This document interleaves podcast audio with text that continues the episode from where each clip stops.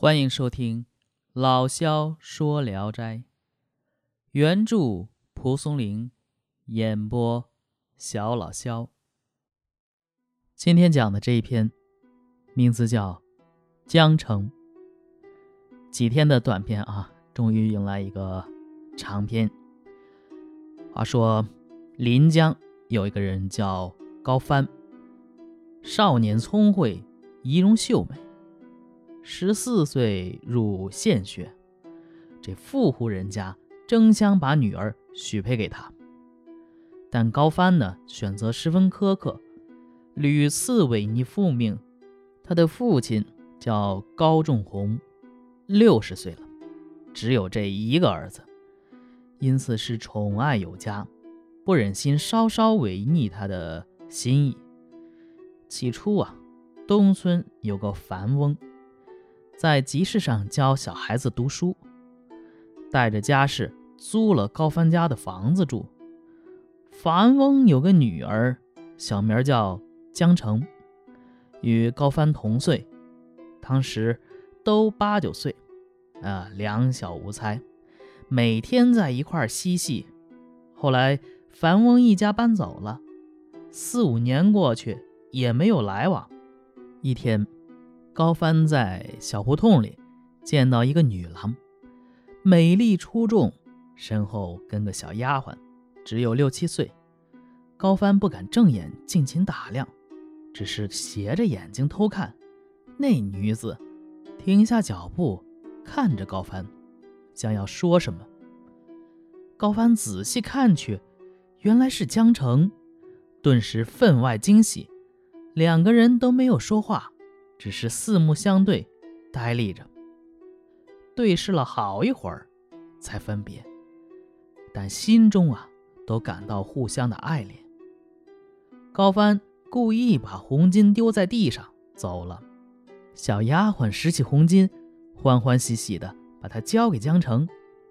江城把红巾装在袖口中，换上自己的香巾，假装对小丫鬟说。高秀才不是一般的人，不能留下他遗失的东西。你快追上去还给人家。小丫鬟果然追上去，把香巾交给高帆。高帆得到江城的香巾，心里是非常高兴。回家见到母亲，请求母亲去跟樊家提亲。母亲说：“啊，这樊家没有半间房屋，到处流浪。”怎么配得上与我们家结亲？高帆说：“这是我自己的心意，自然不会后悔。”母亲拿不定主意，和高仲宏商量。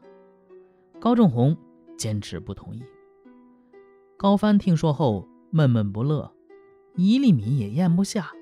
母亲见了十分忧虑，对高仲宏说：“这樊家虽穷。”但也不是市侩无赖之流，我，呃，我想，我想到他们家看看，如果那女郎呢，能配得上咱儿子，结亲也没有什么坏处。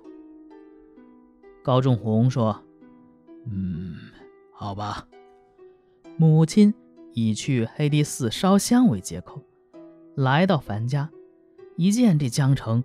明眸秀齿，竟然清秀美丽，心中就非常的喜爱高兴，于是就拿出银子绸缎赠给樊家一份厚礼，并如实说明了来意。这樊母呢，先是谦辞说家贫不配呀，后来实在推脱不过，答应了这门亲事。母亲回家诉说了事情的经过。高帆这才扫去一脸忧愁，高兴起来。过了一年，选个好日子，把江城娶过来，夫妻融洽，非常快乐。可是啊，这江城有一个毛病，什么毛病呢？他喜欢发脾气，而且翻脸就不认人，絮絮叨叨的在丈夫耳边说个没完没了。高帆呢？因为很爱江城，一概加以忍受。但是他母亲和父亲听说以后，这公婆俩心中不满，暗地里责怪儿子。这些话被江城听到了，是大发起火，辱骂的更加起劲儿。高帆对他的辱骂稍加顶撞，这江城越发恼怒，把他打出门去，然后关上门，哎，不让他进来了。高帆在门外冻的是哆哆嗦嗦。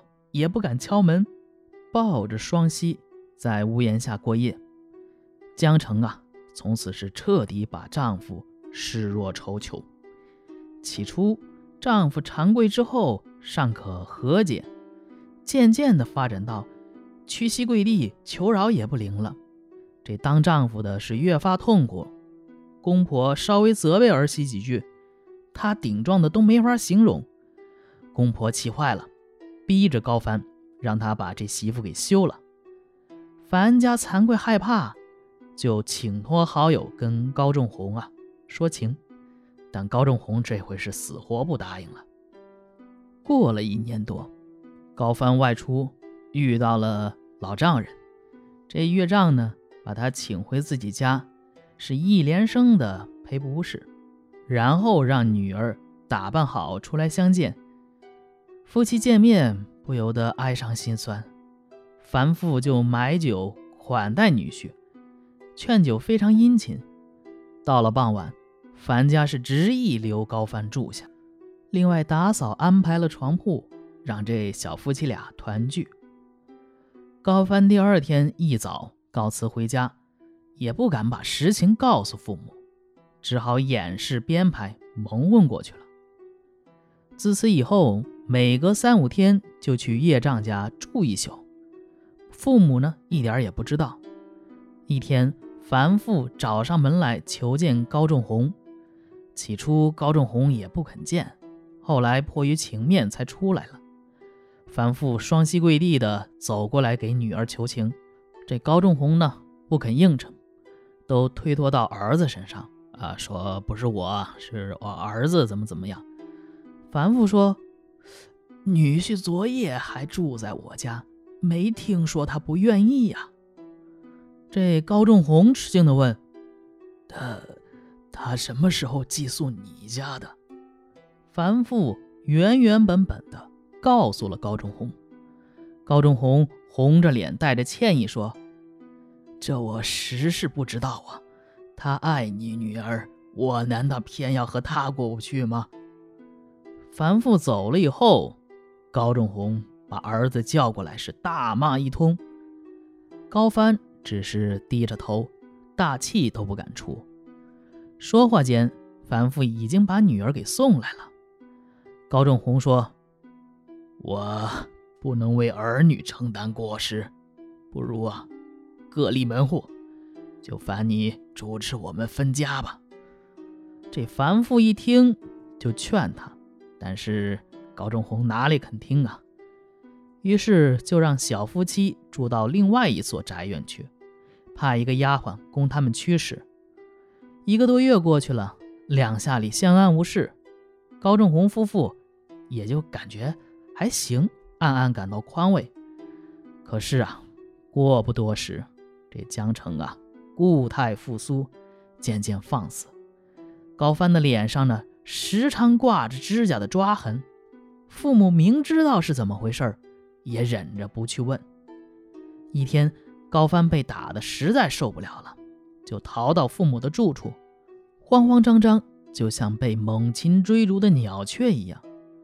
父母正在吃惊地询问：“这江城啊，已经操着木棒追了进来，竟然就在公公身边把高帆拽住，往死里打。”公公婆婆哭着喊住手。江城连看也不看，打了数十下，才气愤愤地走了。高仲红往外撵儿子说：“我们，我们只是为了避开吵闹才分了家，你本来就乐意这样，又逃什么呢？”这高帆一听，也确实没什么话说，被赶出了家门，东游西荡，无处可去。但母亲呐。自古还是心软呢，怕儿子被折磨致死，就让他独居一处，供他吃饭，又把凡父叫来，让他教导教导女儿。